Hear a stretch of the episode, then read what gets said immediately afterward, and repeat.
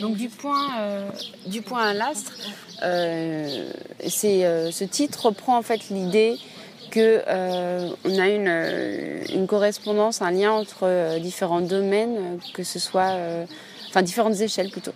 L'échelle, le point, le, signe, le, symbole, le signe produit par l'homme, le point, la, cellule ou, ou, la planète, l'agglomérat, la formation, la construction d'une unité à différentes échelles et sous différents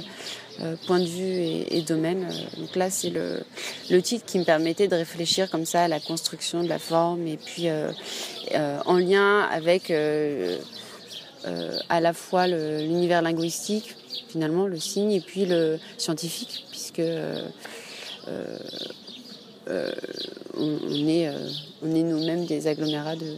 de, microcellules, de cellules et de, et de matière.